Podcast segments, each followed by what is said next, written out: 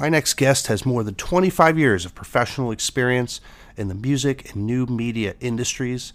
He's negotiated and secured lucrative major label record and publishing contracts on behalf of approximately 20 recording artists with companies such as Sony Music, Warner Brothers, Atlantic Records, Capitol Records, EMI Music Publishing, Elektra Records, and more.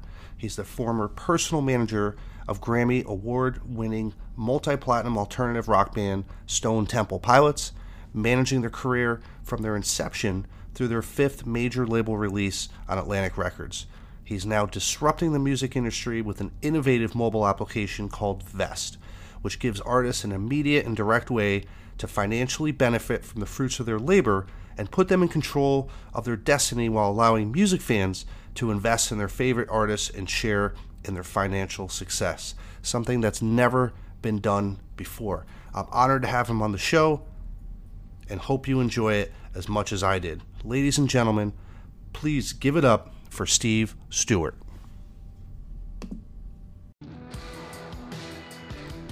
Ladies and gentlemen, welcome to the Notables podcast, where we share transformative ideas and conversations with interesting and inspiring people. We hope you enjoy the show, and if you do, please head on over to iTunes and leave us a review and rating. We're glad you're listening. This is Notables. Steve, thank you so much for uh, joining the show today. Thanks for having me, Chris. I really appreciate it. Looking forward to it. Yeah, yeah, absolutely. So, I uh, been reading up on uh, Vezt, and I find it uh, just an extremely interesting concept, an extremely interesting uh, business model, especially with uh, the uh, incorporation of uh, the blockchain technology and all of that. But uh, you know, spend a couple minutes and talk about uh, what Vezt is, and for, for our listeners out there, and yeah, we'll just start with that. Sure. So Vezt is a mobile app, and it's the first real music marketplace for song IP. In other words, it lets artists monetize their music directly from fans in a way that's never been done before. So instead of a label deal where they're giving up their entire catalog to a recording label or a publisher that will take, you know, years of their work and give them a small advance and then start to try to monetize it. Um, Vezt lets the artist choose fractions of song, not even their whole catalog, not even an entire album, not even a full song, but it could be as little as 1% of a song and make those royalties available to share with the public. Hmm. So on the flip side of that, it lets consumers, fans, buy pieces of their favorite song. Right. So if you were, say, I don't know, a Beatles fan, and wanted to put money behind the Beatles, you literally had no way to do that. You could buy stock in Capitol EMI Records or Apple Records, but that's really buying into a record company which might have hundreds or thousands of artists. Sure. There was really no way to actually put money or put a financial interest behind a particular artist or song that you might believe in. Right. And we saw the publishing model as a B2B model, the publishing model, which definitely deals with media companies, conglomerates, and brands, but never dealing with the public. And we thought, who's the natural fan for mu- for music? It's it's the people that enjoy the artist, they enjoy going to the shows, they enjoy listening to those songs, but they really have had no way to participate in the potential success of those songs ever before. So we took uh, a, a, platform, a mobile platform, we just put out last September, which has been out just about three months now. Um, done about $100,000 in gross revenues because we've seen a lot of surprising demand from the public. Mm. And we've had about 50 or 60 different artists so far on the platform about 160 different songs. Um, and, and a surprising number of people have actually downloaded the app and bought into very small fractions of song's royalty stream. Um, we were very happy to pay our first writer producer, a guy named Chuck Inglish, who wrote a couple of Mac Miller songs. Mm-hmm. Um, he took home almost $8,300 um, within 30 days of having his work on our platform. That's awesome. And my partner Robert Menendez and I were, were really emotional about being able to cut a check to him because it's a meaningful amount of money, right? He's a successful writer producer, but his checks from Spotify and YouTube and iTunes are, are relatively small. They're they're fractions of dollars or fractions of pennies in some instances. But this was, you know, enough money to pay the rent, put food on the table, pay real bills, and actually put money in his pocket from the work he's done. We think it's a really important way for musicians, both established and independent, to monetize work they've been doing for many, many years. Yeah, yeah, absolutely. I mean, that's that's an amazing example right there, and it sounds like you know you do you are getting demand very quickly. So, um, you know, it sounds like they're you're you're getting traction pretty pretty fast out of the gate. So, well, we think you know music has been an, an upside down value mm-hmm. proposition, mm-hmm. right? Your favorite song probably listened to thousands of times. It's not like a book where you read it a couple times or a movie that you've seen a few times. I use music. It sounds really odd, but I love music as well. I'm a musician. I, drums, piano, trumpet, all through elementary, high school, college, etc. But I use it in a way that helps me through right. my day. Right? It helps me through my life. It's a meaningful component of my life. But as you mentioned, there's a lot of value. There's a lot of work craftsmanship that goes into many of these songs that we all enjoy. And I think it's about time for there to be a platform that really reflects that in ways that has never been seen before, right? We want the writer to be celebrated. We want the creator of that song to be celebrated. We want the public to know who they are. We want them to be able to partner and share with them in the way they monetize their success in this craft that they do, right? Yep. One of my analogies is I can walk down the street and get a job hanging drywall in about 15 minutes. I don't have to have a special skill, but I could probably make 40 to 50 dollars an hour hanging drywall. But right. if I play guitar for 20 years of my life and I've spent years getting an album or a song in particular, and yet I can't put food on the table from that skill set, where are we? Right? I mean, how, how mm-hmm. do how do we value that against a guy that can can hang drywall? It's it's a weird value prop. And yeah. I think Robert and I wanted to bring an app to life that made the creators able to su- survive and sustain themselves from the work they did they do on a musical basis. Yeah, yeah, absolutely. And I mean, I think you you hit the nail on the head because you know where where would we be without all this? So, um, yeah, I mean, my thought is that music is an upside down value prop, right? It really is a situation where you enjoy to that extent uh, costs far more than the price of listening to a song that you might listen to thousands of times as your favorite piece of music. And Robert and I, uh, when we created the app, I mean, a big part of this was to actually let the artist benefit directly from the fans, right? And if there's a lot of popularity, then they make a lot of money. If there's not a lot of popularity, they don't make that much But the idea is control what part they want to monetize their work, how much they want to raise, and what the reversions were. So it gives them control that has been taken away, you know, at the age of Napster and file sharing, where I think there's a whole generation of people and, and younger kids that think music probably isn't that valuable. But we want to make sure that we let people know that there are people behind it that write, form, and are, are spending a lot of time and effort and expertise in crafting this work that becomes, you know, pretty much the soundtrack to our life. So it's an important thing for us to see artists getting compensated properly, recognized properly, and we made sure in our app that we include the writer's bio, links to their social media. So if there's other projects they're working on, they want to let people know that other artists they're working with, they've got complete control and access to do that. Yeah, yeah. No, I, I, I think it's I think it's wonderful. Like I said, I mean, I, I'm passionate about it. See something like this.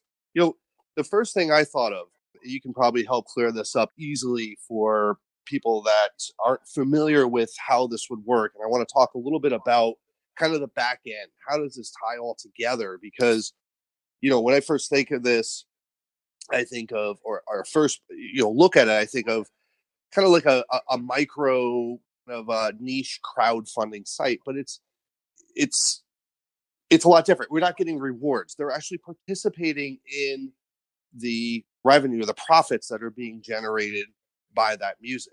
Is that a is that a true statement, or what's the differentiator between this and a your typical kind of like Indiegogo? You know, the, a lot of artists are out there raising money to uh, go into a recording studio, for instance. Well, you're exactly right. I mean, this is partnering at a very visceral level, at a real level, mm. right? At a level where the money is coming in the door. Not thank you, I'm going to put you on my liner notes, I'm going to give you a T-shirt. This is you get paid when the artist gets paid. Right. Right. So you're actually participating directly in the royalty stream of that song. And if that's one of your favorite songs, that song becomes a hit and the artist makes a lot of revenue from that and you have some percentage of that revenue, we'll see the same dollars that the artist sees and whatever pro rata basis there is. So if you own one percent of the song and they own ten percent, see that ratio carried forward every time there's earnings to be had. So you're exactly right. It's a meaningful participation in the actual earnings of that royalty from those songs. Right, right. So it's so it's far different than your typical, you know, the go-to crowd crowdfunding uh, platforms campaigns out there. Yeah, and those platforms are great. I mean, they provide you know different things, bundles, you know, T-shirts, ticket packages, any type of, of, of things the artists could put together. But we took it a step further and said, where's the real value, right? I mean, we see a lot of artists selling vodka, sneakers, t-shirts. I mean, everything but the music, right? If you're a musician, really, if you're a writer, if you're a craftsman, you've got probably 20 or 30 or 50 or hundreds of songs. It should be something that you enjoy creating and you've got a, a vault of music versus how many sneakers can you create? How many kinds of vodka? I mean, these are ancillary products that really aren't involved in music at all. They're they're just other forms of income. Right. But we wanted to get right down to it. And say, where does the rubber meet the road? Which songs do you enjoy as a fan?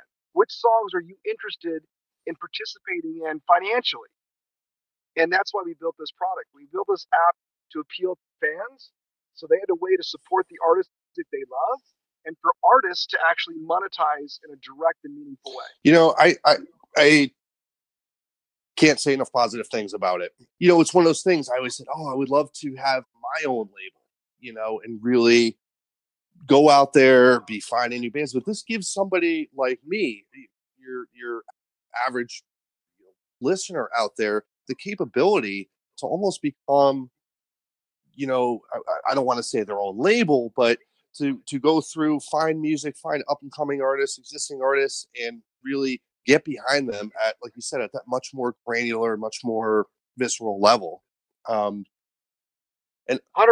I mean, we see groups of people pooling their money together to come in and form, just like you said, uh, call it a label, but it's a collective, right? It's so collective. It's five, yeah, five people go, hey, let's put our money together. Let's put 25 grand in a pot and let's invest or let's buy across 10, 20 different songs that we believe have potential right? That type of thinking. There's a, there's a million ways to game this that we haven't even thought of yet. Yeah. But the opportunity to do that from your phone, from different people all around the world that can get involved on a visceral level, like you said, a meaningful level. And you know, again, for someone who's worked on the artist side my whole life, I know what it takes to get that far. I know what it takes to get up to bat with a record. I know when that first royalty check comes in, what that means to somebody. Right. You know, I, have been lucky enough to participate in music royalties where I would hear a song on the radio and I know, you know what? I'm making some fraction of a dollar every time I hear that song. That's a very powerful emotive experience. Sure. And I know that when people have a vested interest in something, they're more likely to promote it. And that's why we think there's what's called the network effect. So if 10 million people are participating in a group of songs, say it's, I don't know, a million songs, they're much more likely to share and support and push those songs out to their friends and social media networks than songs that they have no interest in whatsoever. And if I know I've got a team of 10 million people sharing and pushing my songs on their social media to their million friends or their millions and millions of friends, and it increases the value of my song just from being environment, that's a win, right? We're turning fans into advocates. People go, hey, I really love your song. Okay, what does that mean? Hey, I got 10,000 of my friends download or stream your song. What does that mean? Right? That means a lot of money coming in. Yep. And, and if that helps the artist because their fans are, are ravenous, because their fans want to share it, because they love it, that's what we're starting to see. We have a guy named Julian Extra who's on the app. He's a LA based artist, 3,000 fans, right? That's it. He had 3,000 fans. He's earned more than $6,000 on the platform in the last 60 days. Amazing. And he's taken that money, put a portion of that back into promoting his own song. Yeah. Which we're starting to see the whole ecosystem work. So he put songs on the app, promoted the, the app, the songs rights, the song rights on the app to his friends and family on social. They came in and bought. He took some of that money and promoted it even further to people that weren't a fan, grown his fan base and grown his income just based on this platform, which warms our hearts. Yeah. I mean, he was on ABC in Chicago two weeks ago and wore our, our jacket, showed our app on TV. That's was- great. was, he couldn't do enough because he realized this is his income source, It's right? He's not on Capitol Records or Virgin or Universal. He's on Vezt. it's amazing. It's amazing. So, you know, I I I I've grown up in a in, in the tech space, and uh, I've uh, actually gone into more of a agile transformation and helping companies in a, a new, better way of of developing products and services. And you know, one of the things that I as I was reading through, and uh, you know, of course, I downloaded the app and all of that. And I'm I'm going to start investing tonight, probably. But I, you know, one of the things that I, I, think would be helpful, even for me, how, do you really tie this all together in the app? Because you know, there's this concept of, you know, there's this technology that's just so um, immersive. It's it's disruptive to a certain degree, um, called the blockchain, and you guys are leveraging that to really tie all this stuff together, right? Um, are. So transactionally. yeah, it's it's weird. Blockchain is a is a catchphrase today, right? Yep. People use it as a save all to everything. I mean, there's guys I'm sure mopping the floor with blockchain somewhere. It's- really what it is at, at the very basic level is a digital ledger. And we saw a lot of value in transparency and efficiencies with with a ledger system. Now, you know, could could you have an app like this without blockchain? Of course. I mean, publishers don't blockchain generally, and they've got accounting systems.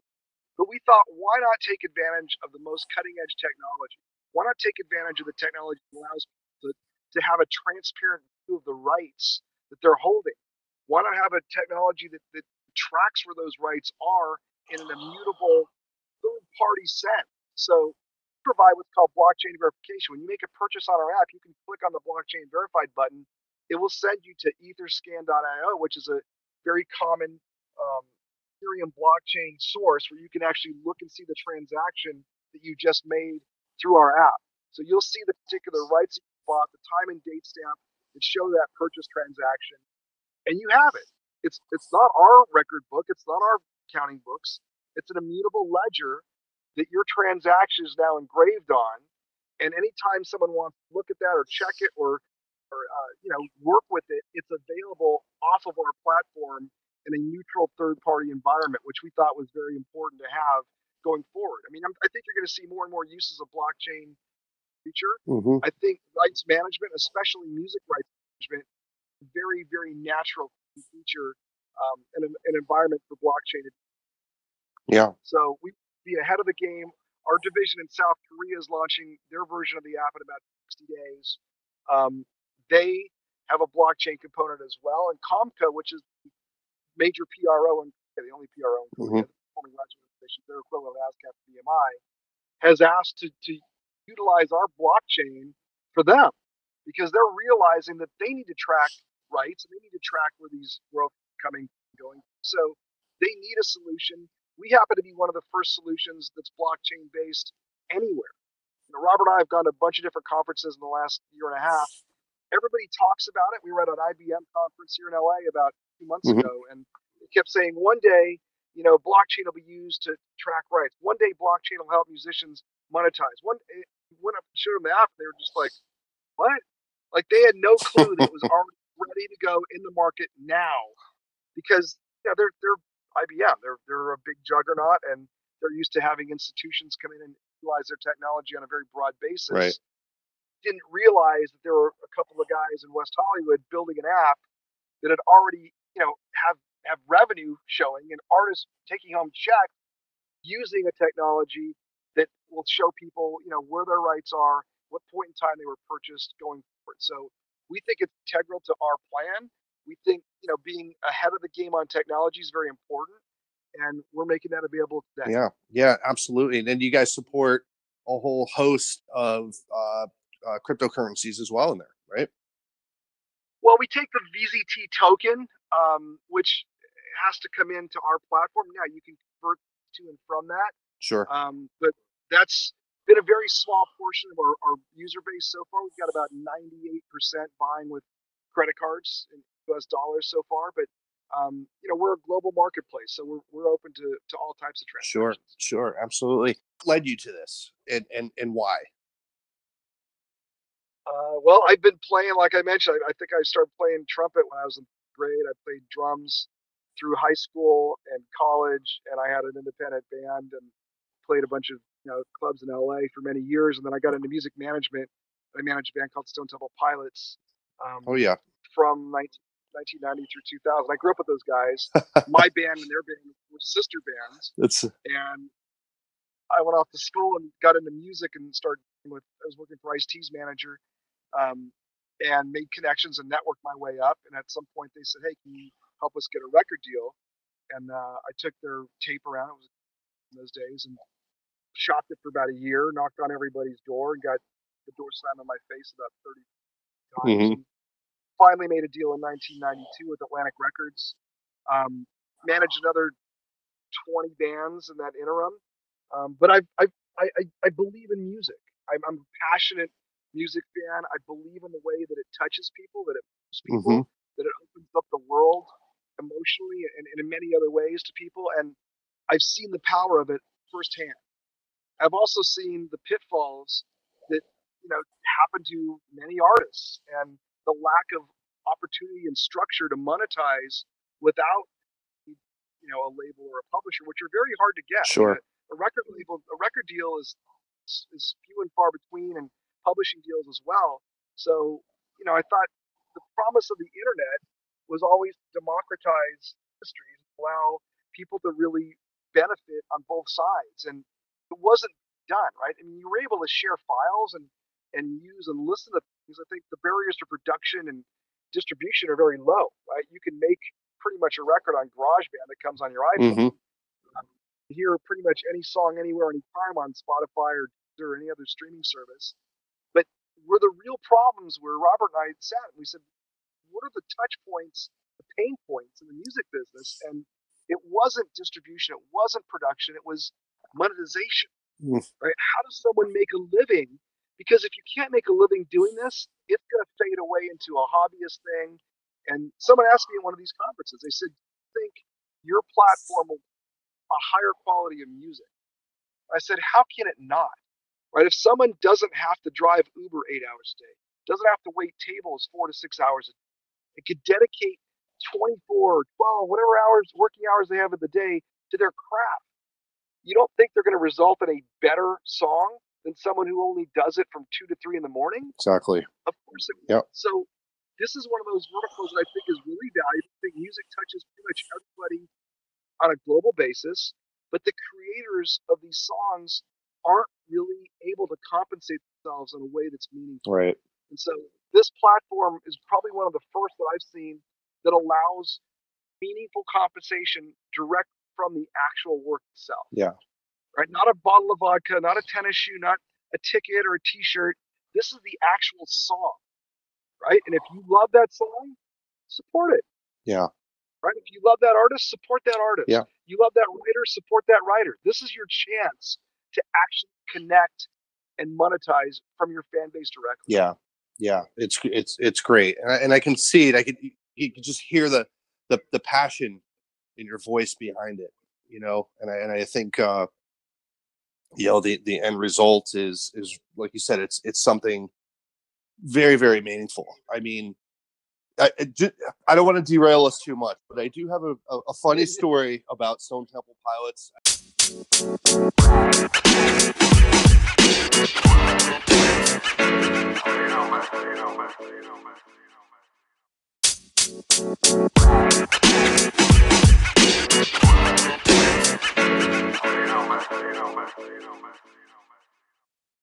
went to see Stone Temple Pilots in San Diego back in the 90s. It was one of my first mosh pits that I ever got involved in. I was in the mosh pit for about four minutes and I got my nose broken. And where was that show? Was that San Diego State? No, it was on um oh my gosh. It was just south of Pacific Beach in San Diego. Yeah. This was okay. I forgot the year but uh, yeah, had my nose broken, blood everywhere. All my friends, you know, of course, we were a few beers in. Why wouldn't you? And all my friends were like, "You got to get out of here." My whole shirt was covered. I refused to leave. Stayed in the pit for the rest of the show, flinging blood everywhere. That's my that's my last memory of of uh, my, my live uh, Stone Temple Pilots performance. So I was uh, I, I, I had to mention that because you have a history with them. So you were in the mix. I was in the mix. I was I was at that show, but I it, those were days where there was a visceral connection. Right? Yeah. And music made you move. It, it moved people enough to dance, mosh, whatever, in the pit, and it was it was a real thing. And you know, I, I I'm sorry to say, some of the shows I've seen lately, kids, the the barrier is very low. I mean, you know, the, kids hold up those cell phones, and I'm like, what are you applauding? This guy just literally sang over his own vocal track that a guy with a laptop behind him just pushed a button on. So I know. words, you know, what could have done that, right? What, a guy with that mask on could do that, but you know, where is the performance? Where's the entertainment? Where is that that connection that moves you to to break your nose? exactly we need and dance through the blood. We need we, need more broken noses.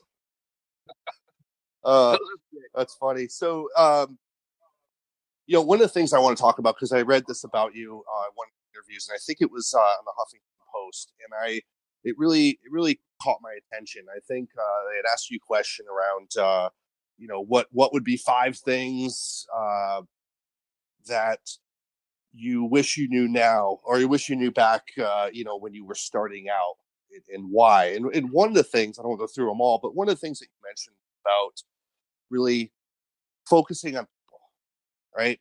And you know, you've you've I'm sure built several organizations. You've been involved in other startups. You've had a, a long and, and prosperous, uh, you know, career in music and, and entertainment, and you know how what what are the things you know i just want to elaborate that for for a, a minute or two you know because that really resonated with me um and and too many organizations i think don't focus on people they they don't value their people they look for overly bloated resumes and credentials and go after a particular skill set or pedigree or whatever it is and I've worked with enough people and I've coached enough people at some of the largest organizations in the world. And some of the folks that really just have the drive and the passion and get behind what they're doing, you know, you can teach them anything and they grow and they want to grow and get better. So, you know, we kind of want to hear from you and what, what you look for in people and how you build teams. Like, how have you built a team around Vezt? Hundred percent. I mean, you're exactly right. And someone asked me this just today. They said, "How do you hire somebody? What do you look for when you're hiring somebody?" And I said, "You know, I, I look at the person first, right? What's on paper, their resume, their CV, their experience. That's all important. But at the end of the day, I think anybody can do anything. And I look for guys that are that are basic warriors and women that, that are really out there to fight um, there's there's a lot of let's just say new hires and millennials, kids just getting out of college today that I think have their hands out with entitlement issues. Mm-hmm. And the first one of the first questions you get sometimes in interviews is, "Can I work you know two days in the office?" I'm like, uh, I said, you can work no days in the office with an attitude like that because that shows me that you don't even want to be here, right? Mm-hmm. But uh, you know, a guy we just hired recently from uh, GMR, one of the big new PROs Irving Azoff runs, a guy named Mike Sherman, who's our head of client services. He came in hungry. He said, "I love what you guys are doing. You're on the cutting edge. How can I be a part of it?" Yeah. Right? He didn't know what he was going to do. I didn't know what his technical background or qualifications were, but here's a guy I thought approach this the right way. He said, "Look, I'm interested in what you're doing. Done my research. I can see where you guys are going. You guys are leading. You're leading this this fight, and you're bringing something to the market that's never been there before. I know it's risky. I know you're a startup, but I want to be a part of that." And I said, "That's the kind of person I want to hire." Hundred percent. He didn't ask about vacation days or can he work from home or what is you know none of that stuff. That's all second tertiary. That's that should be like so far back. I want someone that's passionate. I want someone that actually wants to come in, kill every single day. Yeah. And can I teach them? Can they learn? Will they pick something up? Of course. A lot of the stuff that we're doing is an uncharted territory. No one's ever built an app like this ever before. So for someone to go, how does it work? We don't know all the time. We're like, we're going to build a royalty collection department. We're going to build a user acquisition department. We're going to build a seller portal so that artists can onboard their songs automatically. I mean, we have all these initiatives that we're on our roadmap that we're building.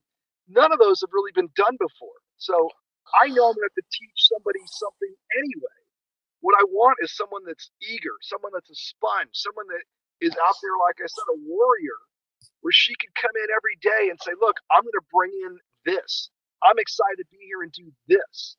And I think so many people, especially in the bigger companies, get caught up in the bureaucracy and it's like, well, the resume didn't have a uh, Ivy League school on it, so I'm not sure if they're. Uh, it's like, look, did you talk to that person? Did you understand where their passion's coming from, or did you just look at 14 paragraphs on a two-page resume? Exactly. Right. Because that's to me where it starts.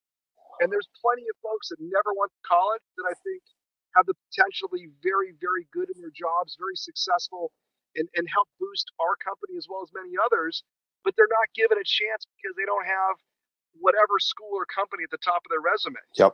And I think that people overlook that. I think it's a big mistake. I think you should look at first is who that person is, what's in their heart, where are they coming from, and where do they want to go. Yeah. And if you can align with that, if a company can help them succeed as well, it's not all a one-way street, right? I want my employees to succeed. I want them to be the best thing they could be and grow through my company at some point, right? Because that shows that I'm doing some entire ecosystem. And when we bring people on from Uber, when our general managers from Uber, you know, our head of client services from GMR, which is a very, very progressive PRO, we're looking for people from those other companies to come across. And it's not a competition. It's we're part of the same ecosystem. we can grow this environment bigger, we can touch more artists and creators around the world we can touch more music fans around the world that can participate through our platform, we all win. Yeah, yeah, hundred percent. And I mean, I think that's those are some really good points that you brought up. I mean, it really, really does start with hiring the right people and defining or how you're defining those right people are exactly what you said. You're looking for people that are really passionate. They are eager. They are fighters. They are warriors, and they want to get better every they want to go in. They're not scared. They're not scared to experiment. They're not scared to fail, but they learn those lessons, pick back up, better next time. And I think, you know, that's that's what I advocate. You know, as as you know, an agile coach. You know, I, I build transform companies into more iterative uh, product and service development and work with leadership down to getting that kind of mindset you know, and align to those types of principles. And so that's the next question I want to ask you is, you know, with so many things, because this is uncharted territory, you know, and you and you're not only from a full, you know, from an organizational perspective, but even from a product development perspective, you're adding features or testing features out and you know getting feedback on that how do you approach that generally with your teams or organizationally from a product development perspective I mean, we spend a lot of time working on the roadmap. Mhm. Um, we bring together, you know, department head more than on a weekly basis, almost on a basis, because mm-hmm. um, everybody brings something to the table. And sometimes, you know, one side of the table doesn't understand why it's important for the other side to see a certain thing and vice versa. But I think that meeting the minds, we've got an amazing um, chief creative officer, Amik Richards. He's he's a design guru and brought together the look and feel of our app. He sees things in a certain way. I've got um, you know Daryl Urias, who's our head of royalty. He sees things in a certain way from his perspective, working at Universal Music for 15 years. Right. Right. So I've got different perspectives in the house that are looking from a royalty collection standpoint, from a design standpoint, from a management standpoint, from a, you know a product standpoint, where technically this has to come before this, or you know to get to this, we, it's going to take us X amount of time and resources. Where is that on our map? How do we schedule that? Um, it's a constant battle, but we're looking. Our primary goal was, to, like I think my partner Robert mentioned best, is three swipes to a purchase. We want to make it for the consumer to figure out how to buy through without having to, to go through a, a primer on royalties or how to rights work or you know all the all the all the stuff that could have slowed us down. We've been really really lucky to find that people, kids in fact, could pick up this app and within two or three minutes own a piece of song royalties. In fact, we had a meeting at Sony and the guy said, "Do you guys mind if I open your app and buy something?" And we said, "No." And he goes, "I'm going to start my watch." And in three minutes, he had downloaded the app, uploaded his credit card, and bought a piece of song songwriting within three minutes. Yeah. From from scratch, which tells me, okay, we've got decent product design, got operability where it works enough that on the fly in front of a, a, a relatively big potential client, here's a guy that's using it first time, no coaching, and he figured it out on his own quickly. Yeah. So it, it's kind of that Apple philosophy is where there's no manual that comes with your iPhone. If you can't figure it out by looking at it intuitively within the first few minutes, then you got to go back to the table and do it again. Yeah. So we're trying to go, and, and music rights is not a simple, you know, textbook case of something. Most people don't even understand the very basics of it. But our thought was, let's get their foot, their toe in the water, put five dollars into the song, and then you will probably be more curious as to how that five dollars works as far as royalty collection, where it goes. I mean, it's it's a way of, of educating the public again as to that value proposition. Oh, this is going to the writer that wrote 10% of the song. I love this song. What other songs has he written? How does that work? Okay, that's you know that's the bigger, deeper picture for us. But we thought let's start with an interface that makes very very simple sense, is very familiar, and then we'll we'll develop you know and iterate off of that, building in features. And we've got I don't know a hundred different features we're trying to implement here over the next few months. But it's as you can imagine, we had to start with the ones that were most important first, and then work our way back. Yeah, yeah, absolutely. Well, I mean that, and, and that's, I mean that's the thing too. Is you know, in terms of prioritizing, I'm sure you have, like you said, you have over a hundred feet. You have all of these priorities to um, to kind of sift through and, and schedule and all of that. But you try to focus on the ones that are going to deliver the most amount of value to you know your vision your organization first and then work back from there yep so so what what lies ahead what, what's what's next for you guys what's uh what's on the horizon and and uh what's the outlook for you well this year i mean last year was about getting the app up and out which we did um, in, in the last quarter this year we're focused on user acquisition and content acquisition mm-hmm. um, and then on, on global scale so we've got our south korean app launching in the next, like I said, hopefully it's less than 60 days. It's probably going to be in the next five days or so. Um, we're looking at Latin America. Um, we're looking at doing a lot more brand awareness and, and targeted marketing, which we've just started up. Um, we're dealing with a lot of major media companies now. We've got G that we're talking to. We've got Sony we're speaking with, Universal, Warner Music Group. So we're looking at more depth catalog. Um, we want to be a little more broad. We've been very hip hop centric to start with because I think those guys are super creative. They're super on the edge, and yeah. it's really mainstream pop music right now, and it's really where a lot of kids are. Yeah. Um, as you know, most most app fans and music fans as a whole are, are, are younger, so we're trying to get that message out. Um, like I mentioned, we talked about a second ago, the roadmap. We've got a lot of iterations to go through, um, but our, our basic, you know, gr- our, our basic focus right now is on growth, both on the user side and on the content. Side. Sure, sure, yeah. Absolutely. So, Steve, I know you're an extremely busy guy, and and again, I really appreciate the time you spent with me on the on the podcast today. Uh, I think uh, just in, in, closing, you know, with all the the journey that you've been on so far, um, whether it's with your your current uh, endeavor here with with Vezt or, or, or others, you know, what would be a, a couple of couple of things, a couple pieces, you know, nuggets of advice for folks out there that are looking to start something new, something disruptive, something that hasn't been done before? Well, there's two things I would tell you. One, find great partners. Right, I'm I'm really fortunate to have Robert Menendez, who's my co-founder. Um, he and I back each other up every single day. We traveled over 100,000 miles together last year. Hmm. Um, we never fight. We never argue. Our our our alignment is is almost 100% perfect. It's it's really a joy to work with someone like that. So I would say find someone that share that passion with that also can help you execute. Um, someone that's effective in maybe areas that you're not so effective, vice versa.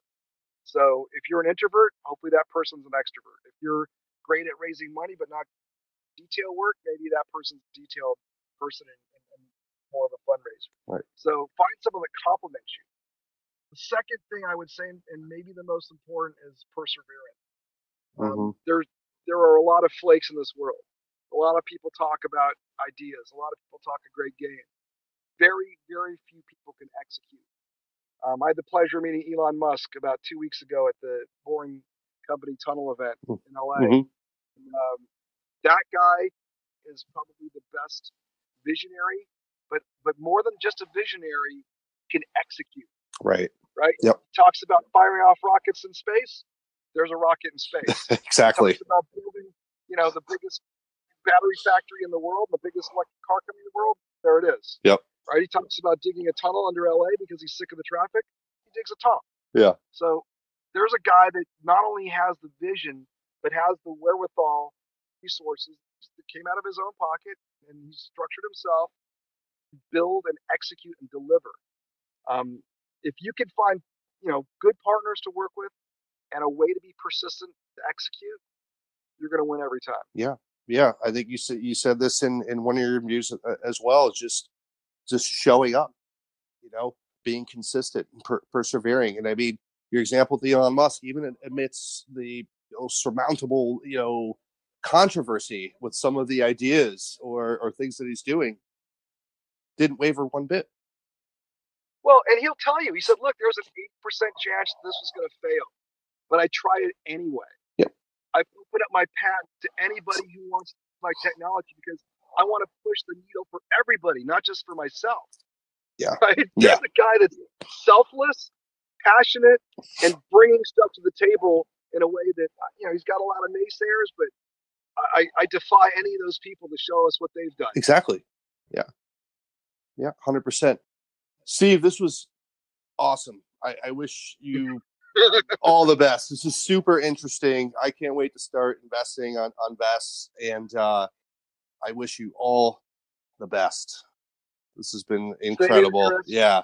2019 is going to be great. I appreciate your time and, and your support, and uh, please stay in touch with us, man. I'd love to keep you up to date. I certainly will. See, thank you so much. Be sure to check out and download the Vezt free mobile application you can grab it off the website at www.vezt.co. That's www.vezt.co. You can also search for Vezt, V E Z T, the iTunes Store or on Google Play.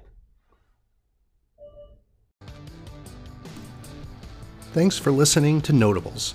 We hope you enjoyed this episode, and if you did, please head on over to iTunes and leave us a review and rating.